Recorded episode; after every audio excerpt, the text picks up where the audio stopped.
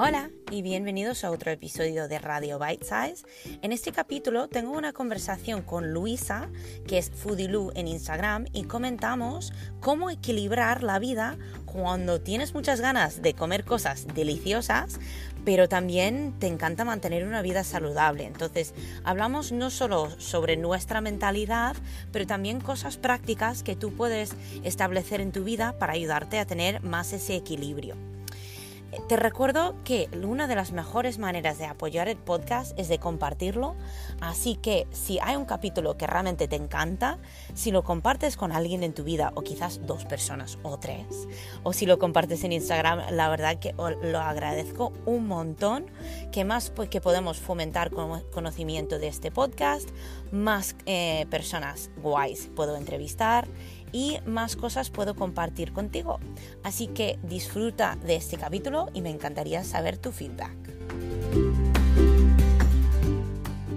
Hola, solo un momento más y ya empezaremos con la entrevista, pero para los que quizás no me conocéis, quería presentarme. Yo me llamo Gillian y yo soy coach nutricional, mi negocio se llama Bite Size Nutrition y yo tengo formación en nutrición holística, nutrición deportiva y el coaching.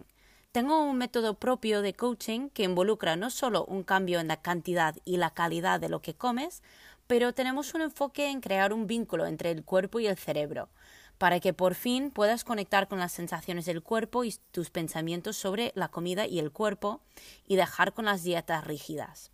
He trabajado con muchísima gente que ha hecho todas las dietas que existen y todos tienen algo en común. Toman en cuenta la cantidad de lo que comes y algunos quizás un poco de calidad, pero no toman en cuenta la importancia del cerebro y las señales del cuerpo en la alimentación. Así que bueno, eso es un poco sobre mí. Si quieres saber más, me puedes encontrar en Bite Size Nutri en Instagram o en mi página web en inglés y español en bite size punto es. Y ahora hablamos un poco con Luisa. Hola y bienvenidos a otro capítulo de Radio Bite Size. Hoy estoy con Luisa de Foodielu en Instagram y la verdad que tengo muchas ganas de hablar con ella porque es una cocinera increíble y además me mola mucho su página porque, como ya escucharéis, ella cocina muy saludable pero también sabe cómo tener un buen capricho sin esa sensación de culpabilidad que, que yo creo que muchas veces sentimos que o es uno o el otro. Entonces tenía muchas ganas de hablar con ellos sobre eso y también que me dé un par de secretos de cómo crear una buena receta. Eh, Luisa, ¿quieres presentarte un poquito? Claro que sí. Primero te agradezco esta presentación tan linda. Siempre es chévere porque en Instagram tú luego no sabes la gente cómo te percibe. Entonces me parece lindo que tú lo digas de ese modo. Y bueno, sí, yo soy Luisa Toro, pero en Instagram me conocen como Foodielu. Muy bien. Y bueno, sí, es verdad, lo que tú dices es, en Instagram, o sea, tenemos nuestro personaje, o sea, nuestra persona, y yo siempre digo la broma que, que si, si yo me viera en Instagram, pues me caería mal, porque sería una de estas chicas que siempre cuelga selfies, pero luego es cierto que, o sea, comparto mucho desde el corazón y, y desde, desde que quiero, quiero fomentar el bienestar que la, de la gente que, que, que me sigue. Y eso viene de mucho amor, y se nota que tú también lo que haces, pues viene desde un punto de amor. Sí, esto yo siempre digo, esto es lo que tú tienes que hacer, además si lo vas a hacer con tanta calidad, producción y, y todo, tienes que hacerlo con cariño, si no, no, no lo vas a disfrutar, esto lleva tiempo y, y más te vale, más te vale que lo sí. hagas con amor para que te salga bien, si no, eso se percibe también, cuando, sí. cuando tú ves una publicación muy sintética, sin mucho corazón, tú dices, igual y no le apasiona tanto. Totalmente. ¿Y, y tú, o sea, cómo te surgió esto de montar una página? Porque también tienes página web, de montar una sí. página de, de recetas, o sea, de, es, porque es más lifestyle y, y recetas también, ¿no? Entonces, ¿cómo te salió la idea? Mira, te cuento. Yo llegué a Barcelona hace tres años y yo siempre he estado involucrada en el mundo de la gastronomía. Yo estudié turismo y me especialicé tres años en gastronomía, que fue cuando estuve en Estados Unidos trabajando en diferentes cocinas. Llegué aquí y sentí la necesidad de darle un, un vuelco a mi currículum. Siempre me ha gustado el marketing, pero me, me topé con ese momento de la vida que a veces tenemos todos de pensar, ya estoy grande, no puedo empezar a hacer lo que tanto me, me apasiona en este momento, que es que, en este, que empezó a hacer marketing y empezar a crear páginas web y todo, porque desperdiciaría todos los años que llevo cultivando un currículum en, en, en turismo y gastronomía.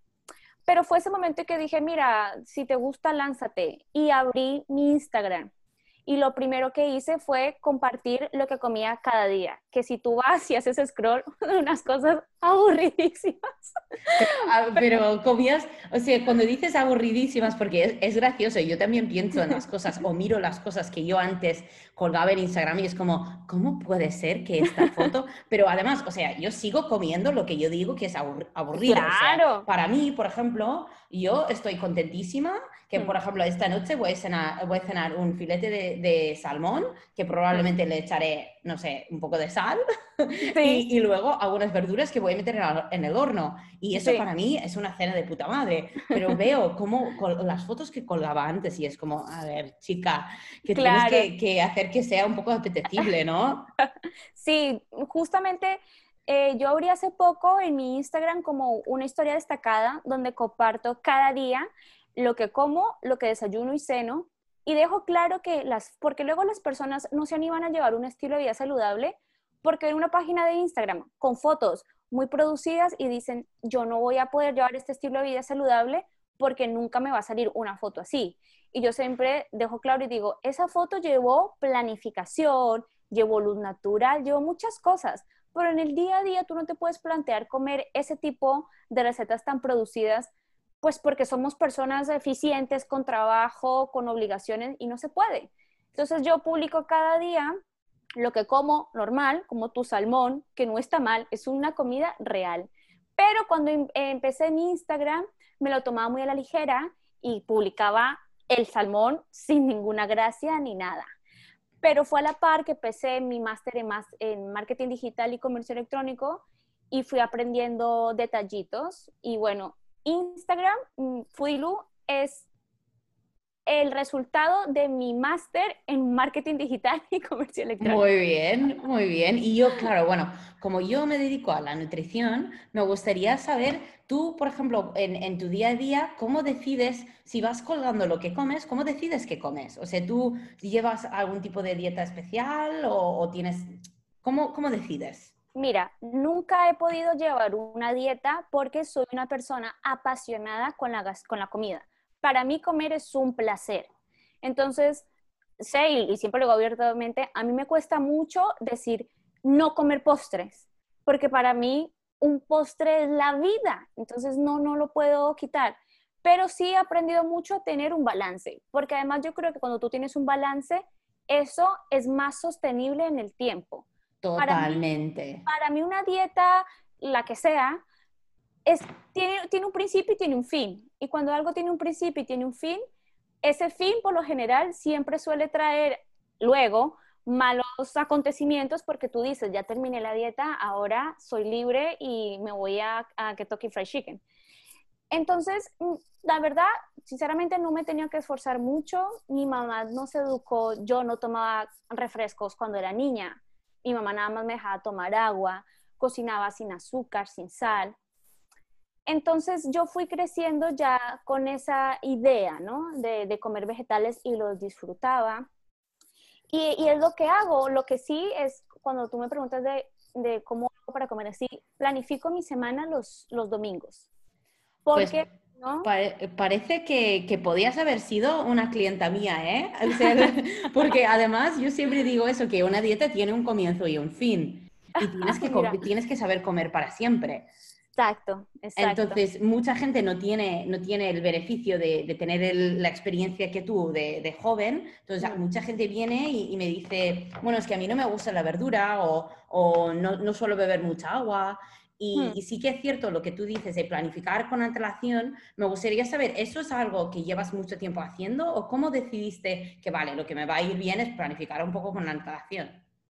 Mira, es algo que llevo haciendo toda la vida porque he trabajado toda la vida, como que siempre he estado muy activa en muchas cosas y no me daba el tiempo de, eh, de decir, bueno, voy a tener tres horas para preparar mi almuerzo, mi desayuno. Entonces yo siempre lo planificaba, pero de la noche anterior, cuando empezó a salir esto del meal prep que yo dije, esto tiene nombre porque ahorita nosotros le ponemos nombre a absolutamente todo. Entonces dije, claro, esto es lo mío, pero me sale mucho mejor hacerlo un fin de semana. Y lo hago los fines de semana, los domingos siempre, con mi chico que me ayuda mucho. Y entre los dos nos ponemos a, a cocinar arroz, patatas, verduras, todo. Y ya entre semana es mucho más fácil tú armarte todo. Sí, es que eso es, es algo que tú tienes ahora como un hábito, hmm. pero realmente lo que yo escucho de ti es que a ti te surgió por necesidad. Y tú sí. diste cuenta que, mira, si yo no hago esto, pues yo no voy a tener, no voy a tener para comer durante la semana. O no, voy a... claro. Y, y como, como ya venías con esa experiencia de mm. que, vale, yo sé que quiero comer bien, pues fue, vale, si yo no planifico, pues no puedo comer bien. Si no puedo comer bien, pues no vivo la vida que me gusta. Y, Exacto. y como, como una persona, yo te entiendo, ¿eh? Para mí postres me encantan. y, y siempre digo que, que, claro, que hay dos estómagos. Hay, hay el estómago para la comida y luego el estómago para el postre. O que el postre, el, el, el, o sea... la comida es, es para nutrirnos y luego el postre es para el alma. Eh, entonces, claro, Exacto. además cuando trabajo con clientes y, y dicen, no, en esta dieta tendré que dejar de comer chocolate. Es como, no, claro que no. Pues sí, fíjate que justamente este, esta semana, este mes me propuse yo un reto conmigo misma, con nadie más, pero lo publiqué en redes sociales, que era dejar de comer tanto postre y vinito, porque yo sí disfruto mucho el fin de semana con mi copita de vino. Y en realidad me di cuenta que no, ni siquiera lo sentí porque preparé muchos postres saludables. Uh-huh. eh, yo creo que ahora, con todas las posibilidades que hay, es muy difícil que tú tengas que restringir algo porque ya puedes encontrar un sustituto.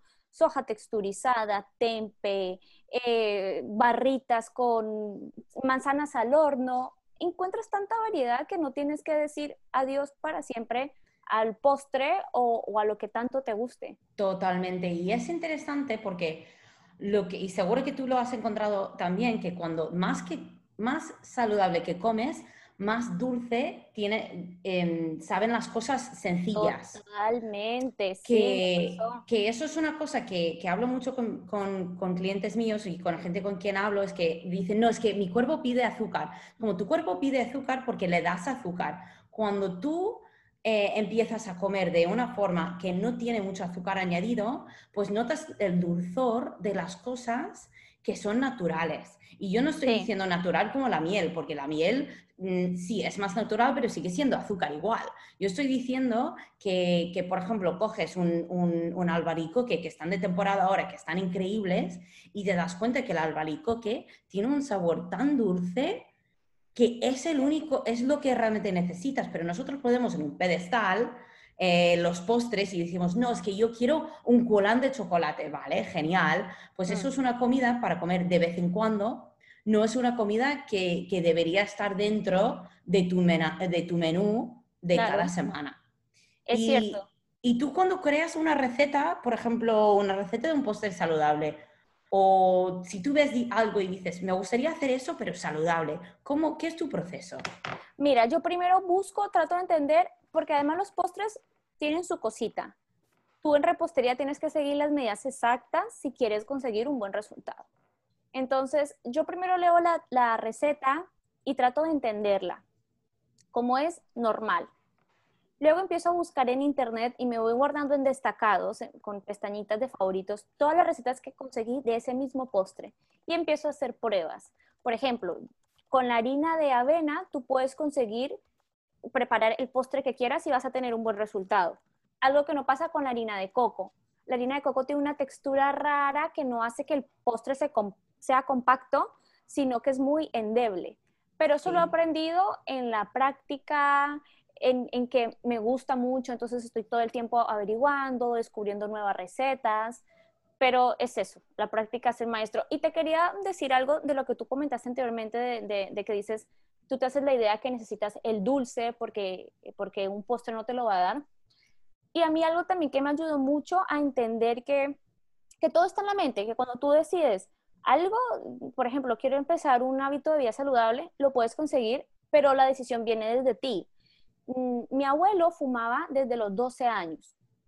lleva, y le, le dieron varios preinfartos y demás. Entonces, un tiempo él estuvo viviendo con nosotras y pues mi hermana y yo, que éramos sus nietas, no queríamos verlo fumar, le compramos un cigarrillo electrónico. Ese cigarrillo electrónico tú le tenías que poner nicotina. Y cuando a él se le empezaba a acabar la nicotina, decía, le daba fiebre, decía que le faltaba el aire. Entonces, hicimos un experimento y le compramos las gotas, pero con cero porcentaje de nicotina. Y se lo dábamos y él estuvo seis meses fumando aire.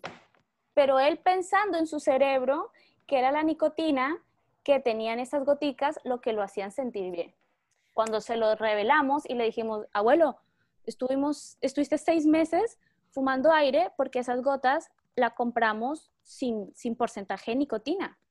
Ahí él dejó de fumar cigarrillo después de llevar años. Y yo siempre que me encuentro con una persona que me dice, es que yo no puedo comer saludable, es que yo no puedo dejar tal vicio, siempre le, le cuento esta historia y le digo, mira, si pudo mi abuelo, que llevaba años fumando, puedes tú. Porque es que nuestra mente es tan poderosa, es simplemente que tú digas, mañana empiezo a comer saludable y empiezas a comer saludable. Pues la verdad que me encanta que lo hayas dicho, porque una cosa que, que yo hablo con, con mis clientes y de un, que salió de un libro que a mí me, me cambió la vida, que es un libro que se llama Hábitos Atómicos, bueno, Atomic Habits, y uh-huh. se trata de cómo cambiamos los hábitos y, y cómo creamos los hábitos y por qué creamos ciertos hábitos. Y la verdad que es, es un libro increíble, que lo recomiendo a todo el mundo. Pero en, en este libro el, el autor habla de las identidades que tenemos. Que, por ejemplo, si tú tienes, tu identidad está muy atado, por ejemplo, que yo soy una persona que le encanta el dulce. Que yo, por ejemplo, por muchos años, como mi, porque mi madre también le encantaba el dulce y era algo que compartíamos. Y, y en mi mente era como, yo soy una persona que tiene un sweet tooth, que no lo puedo dejar. No. Pero claro, eso era parte de mi identidad. Y si yo no puedo saltar, o suel, uh, soltar a esa parte de mi identidad, yo no puedo cambiar. Y esa es la parte mental que tú dices, vale, si, si tú, por ejemplo, si tú eres muy gordo y quieres perder peso, pero todavía estás pensando en que yo soy, yo soy gordo, no lo puedo hacer, no lo puedo conseguir. Mm. Pero luego, si cambias la identidad y piensas, yo, yo voy a actuar como una persona saludable porque yo soy una persona saludable. Todas las decisiones que tú haces en la vida estarán de acuerdo con esa decisión, con esa identidad. Total, tienen un poder enorme. Totalmente. Y de hecho han hecho estudios de, de muchas de, de farmacéuticos que para comprobar que un farmacéutico es, eh, bueno, esto en Estados Unidos, para comprobar que un farmacéutico es eh, viable, o sea, eh, o sea, que funciona, solo tiene que tener como un tres por ciento más de... de, de eh, eficaz, no sé, sí. mi, mi, mi español a veces me falla, te, te de, efica sí, eficacia, de, eficaz sí. que, de eficacia que un placebo.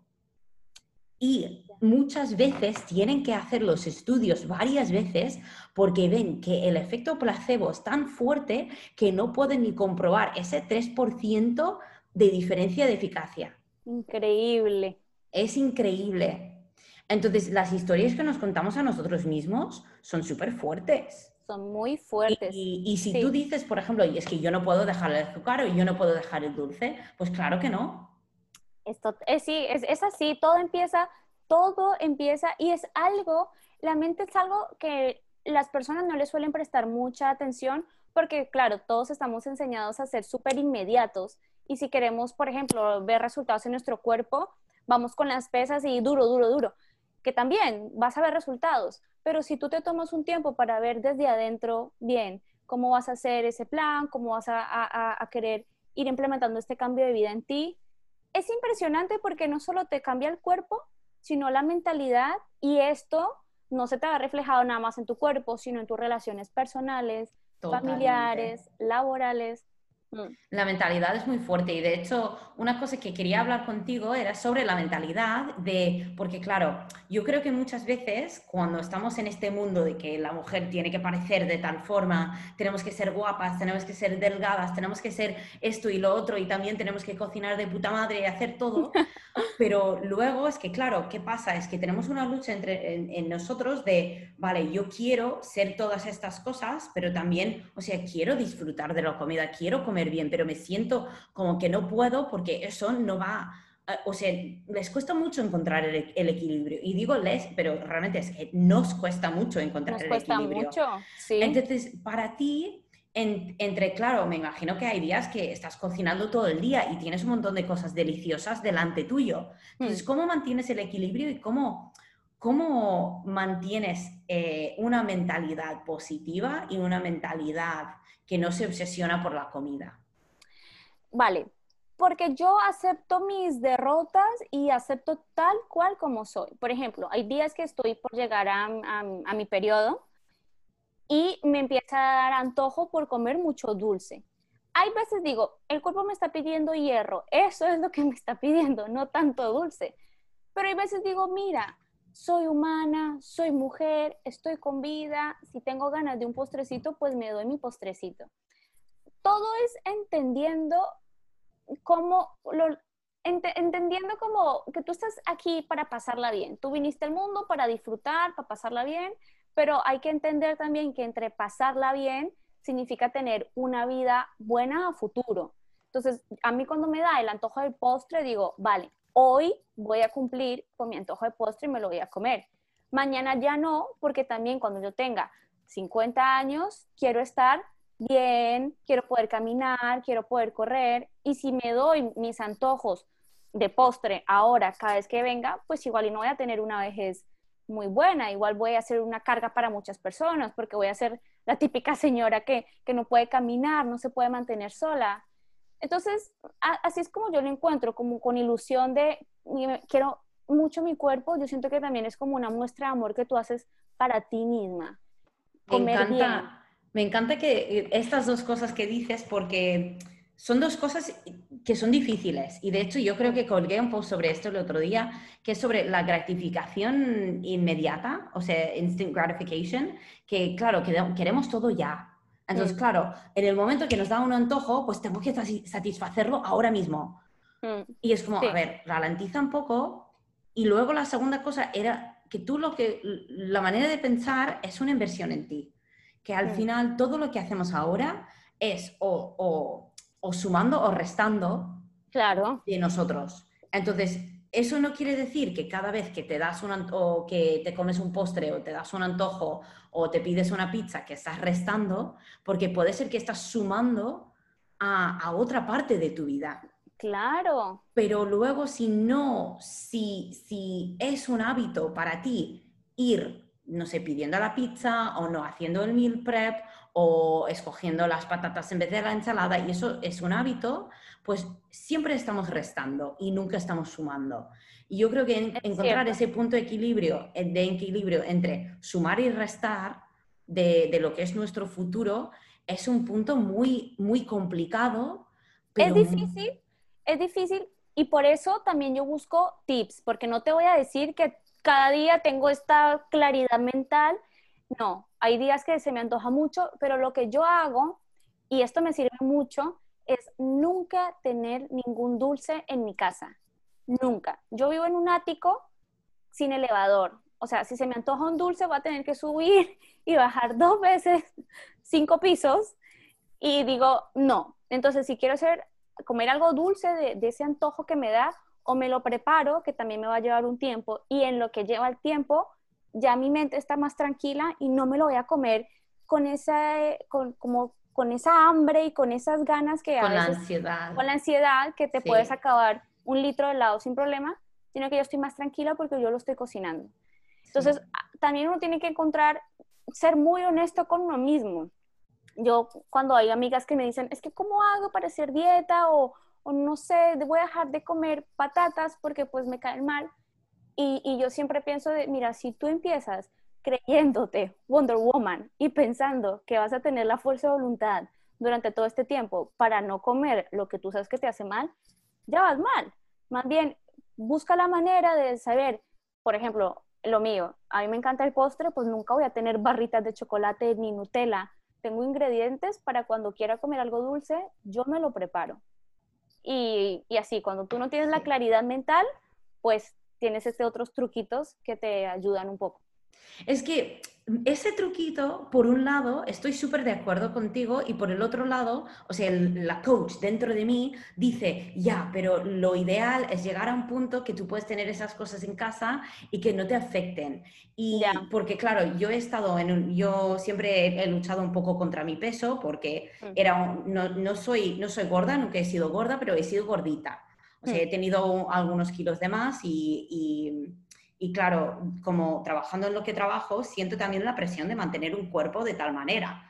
Yeah. Eh, pero por un lado, es como lo que intento enseñar a mis clientes es, mira, si tú sabes que siempre va a estar ahí, no tienes que preocuparte por decir cuando está me lo voy a comer todo. Pero luego, por el otro lado, es importante reconocer que hay algunas personas Que, que no van a llegar a ese punto o no están preparados para llegar a ese punto. Porque hay sí. dos conceptos, hay, hay un concepto de, de estilos de comer, que hay gente que son abstainers y moderators, que eso sería, eh, ab, o sea, gente que tiene que abstener y gente que modera. Uh-huh. um, y, y sabiendo qué tipo de persona eres tú es muy importante, porque yo, por ejemplo, mm, yo antes era, sí, yo antes era, yo antes tenía que abstener. O sea, yo era una persona que si yo tenía chocolate en casa, me, se me desaparecía en dos segundos. Y, yeah. y me he convertido en moderadora. ¿Por qué? Porque he trabajado mucho tiempo en mi mentalidad y sabiendo que nada está restringido. Que si yo yeah. quiero algo, una, un, un truco que yo siempre hacía para mí misma cuando estaba en esta transición, era de decirme, no lo puedes comer ahora, pero lo puedes comer más tarde. Que, por ejemplo, si a mí me apetecía, no sé, un Ben and Jerry's, decía, sí. más tarde, si más tarde lo quieres, te lo puedes comer. Vale, vale. Y más tarde, o sea, se convertía en más tarde, se convertía en mañana, se convertía en el día siguiente. Y luego, en algún momento que sí que me lo comía, pues en, ese, en el caso de Ben and Jerry's, por ejemplo, me lo comía y me di cuenta que me, sent, me sentaba fatal. Entonces, yeah. en ese momento fue como, he esperado tanto para esto, ¿Para esto? Y, y me duele el estómago, ¿sabes? Sí, sí. Entonces eso, o sea, ha sido mi conversión, mi, tra- mi transformación de, de, abs- de tener que abstener a ser moder- moderadora, pero mm. es un trabajo y, y un trabajo. La verdad que a corto plazo o para mucha gente funciona a lo mejor lo que dices tú de decir, mira, si no me está en mi casa, pues no me lo toco. Pero luego claro. conozco a otras personas que dicen, aunque no esté en mi casa, bajo a la calle y me, y me lo compro. Ya, ya. Ya. Entonces... Hemos hablado un poco de, de las recetas, la verdad, pero me gustaría saber un poco más sobre cuando tú creas una receta, o sea, tú, o sea, primero, ¿qué son las cosas que más te gusta cocinar, que más te gusta preparar? Sí. Y, y ¿qué son las cosas, o sea, los elementos o, o los ingredientes que crees que son los más versátiles cuando estamos pensando en diferentes recetas? Sí. Mira, a mí me encanta, para mí la siguiente semana es día de cocinar, ¿vale? Con la, un ingrediente, tengo ingredientes dulces y salados. Ingredientes dulces que nunca faltan es eh, la harina de avena, porque con ella preparo un montón de cosas, los copos de avena, leches vegetales y miel. Ya con esto tú te armas lo que sea, un mug cake, unas panquecas y el, los plátanos. Con los plátanos tú puedes hacer cantidad de postres, galletas, helados. Totalmente. Nada más lo, lo metes a congelar con chocolate y ya, es, está ideal. Y de salado utilizo muchísimo las berenjenas, los calabacines, estos paquetes que venden como con mix de ensaladas y las patatas. En realidad son ingredientes muy básicos, pero eh, en, en la cocina que yo tengo, que es como cocina latinoamericana, se utilizan muchísimos para hacer caldos, para hacer guisos, para picarlo todo y meterlo al horno y ya está. La verdad que es muy fácil. Mm. Sí. Pareciera y, más difícil. Y, y para ti, cuando tú haces tus meal preps, ¿tienes ciertos platos que siempre repites? Sí. Mira, aquí en casa tenemos algo súper raro y es que Fer y yo, Fer es mi pareja, tenemos cuerpos diferentes. Yo soy el tipo de persona que tiene un metabolismo muy rápido y hacer masa corporal me cuesta. Entonces yo tengo que consumir mayor cantidad de carbohidratos y proteína. Y por un lado, eh, mi novio es todo lo contrario. Él tiene que consumir menos carbohidratos, eh, un poquito más de proteína, pero no tantos carbohidratos como yo. Entonces, lo que hago siempre es como encontrar un balance, ¿no? Por ejemplo, esto, yo hago un montón de arroz, patatas cocinadas siempre, las hago en, con aceite de oliva, romero, sal, pimienta y al horno. Uy, que es qué como bueno. la Sí, queda muy rico y es muy fácil. Y es como la guarnición para todo. Entonces, o bien, cuando sea la hora de armar el plato, tú tienes, también hago vegetales al horno, que es cortar todo, zanahoria, pimiento rojo, pimiento verde, pimientos del padrón, calabacín, ponerle aceite de oliva, sal y pimienta y al horno. Eso Entonces, es mi favorito, de hecho, ¿sí? Eso es lo que voy a cenar hoy. Sí. Es muy fácil, se hace rápido y, y comes delicioso. Entonces, lo que no me falta a mí es, es eso, patatas con romero, vegetales al horno también con, con hierbas provenzales, sal y pimienta, arroz cocinado, eh, avena en remojo para hacer porridge. Y luego, bien, me hago una ensalada sacando el mix de lechugas que ya está listo, y si quiero le pongo alguna proteína, o si no, simplemente esta guarnición con proteína.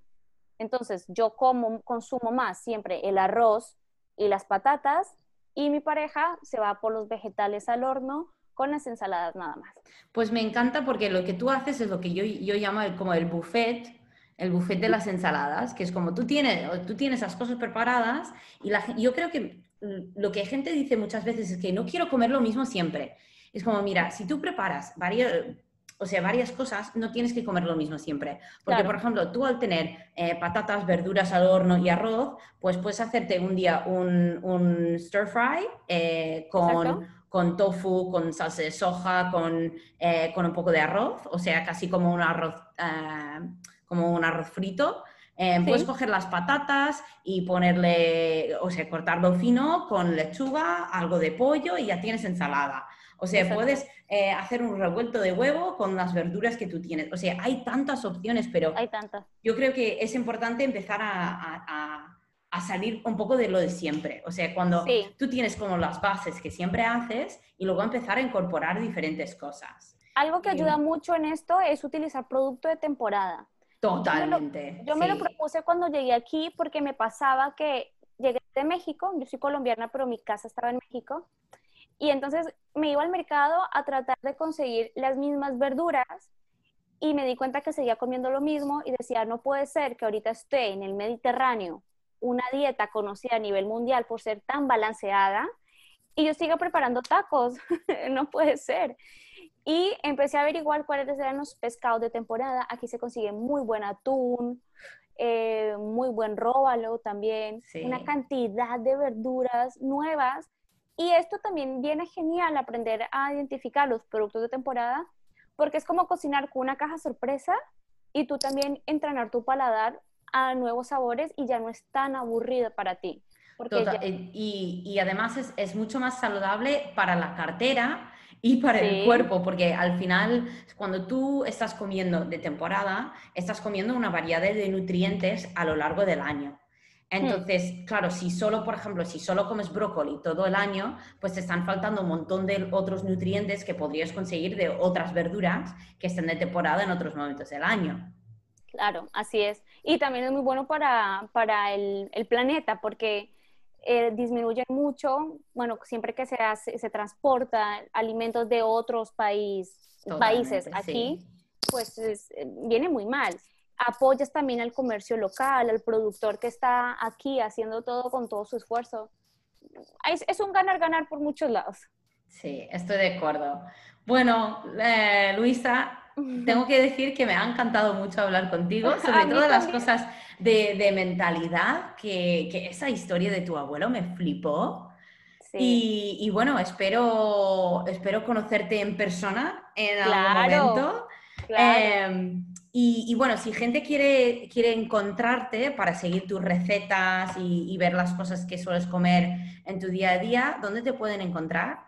Mira, me pueden encontrar en Foodielu-bajo y se escribe F O O D I E L U-bajo. Y ahí van a encontrar mi biografía, el link directo también a mi blog, donde amplío un poco más la información de recetas y también de eventos para hacer cada mes en Barcelona.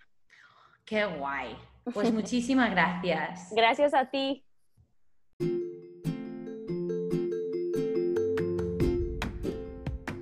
Como siempre, muchísimas gracias por prestar tu atención a otro capítulo de Radio Bite Size.